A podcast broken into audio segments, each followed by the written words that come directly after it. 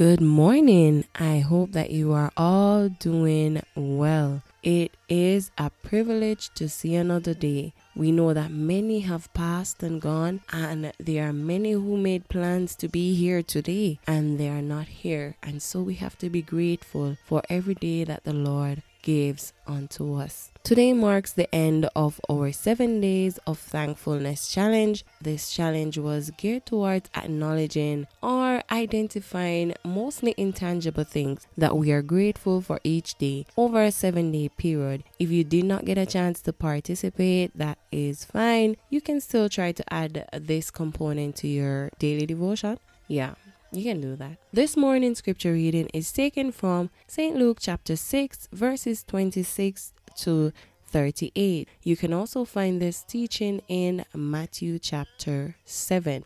Verse 26 says, Woe unto you when all men shall speak well of you, for so did their fathers to the false prophets. But I say unto you which hear, Love your enemies, do good to them which hate you Bless them that curse you, and pray for them that despitefully use you. And unto him that smiteth thee on the one cheek, offer also the other. And him that taketh away thy cloak, forbid not to take thy coat also.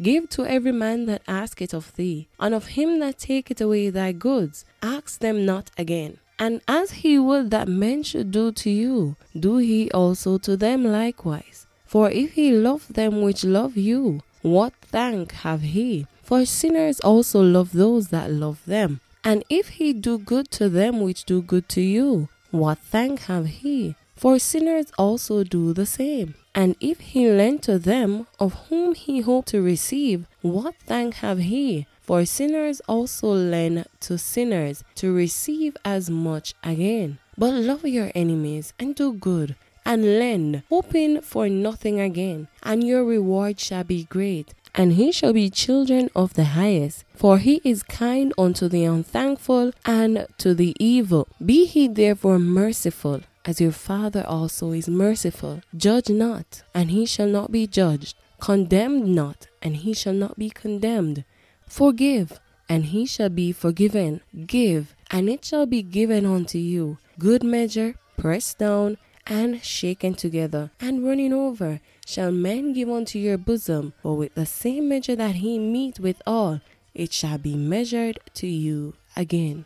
Verse 38 is very popular within the Christian community, especially when it comes to money. But as we look at the verses before, we realize that this law of giving does not only apply to money, it also speaks to how we relate to each other. Galatians 6 verse 7 says that we ought not to be deceived, for God is not mocked. Whatsoever we sow, that shall we also reap. And here is Jesus saying, with the same measure he mete, similarly shall it be meted to us again. This kind of message calls for great introspection, a moment of self examination for you as well as for myself. What kind of seeds have we been sowing, especially in the lives of others? Would we be happy reaping those same seeds?